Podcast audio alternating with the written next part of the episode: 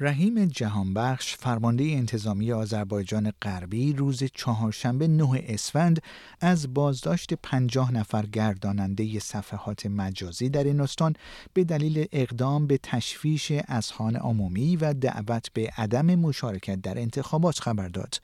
او از شهروندان خواست علیه افرادی که دعوت به رأی ندادن می کنند گزارش دهند. فرمانده انتظامی آذربایجان غربی هویت و مشخصات افراد بازداشت شده را اعلام نکرد. بازداشت این افراد در حالی صورت می‌گیرد که علی خامنه ای رهبر جمهوری اسلامی در همین روز خواهان افزایش مشارکت در انتخابات مجلس شورای اسلامی و خبرگان رهبری در جمعه 11 اسفند شد.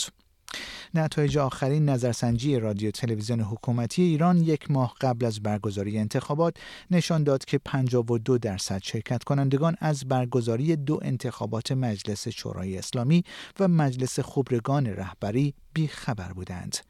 در همین حال وبسایت خبری خبر آنلاین در بهمن ماه سال جاری نتایج نظرسنجی یک مرکز دولتی را منتشر کرده بود که بر اساس آن میزان مشارکت در انتخابات روز جمعه در کل کشور سی درصد پیش بینی شده بود.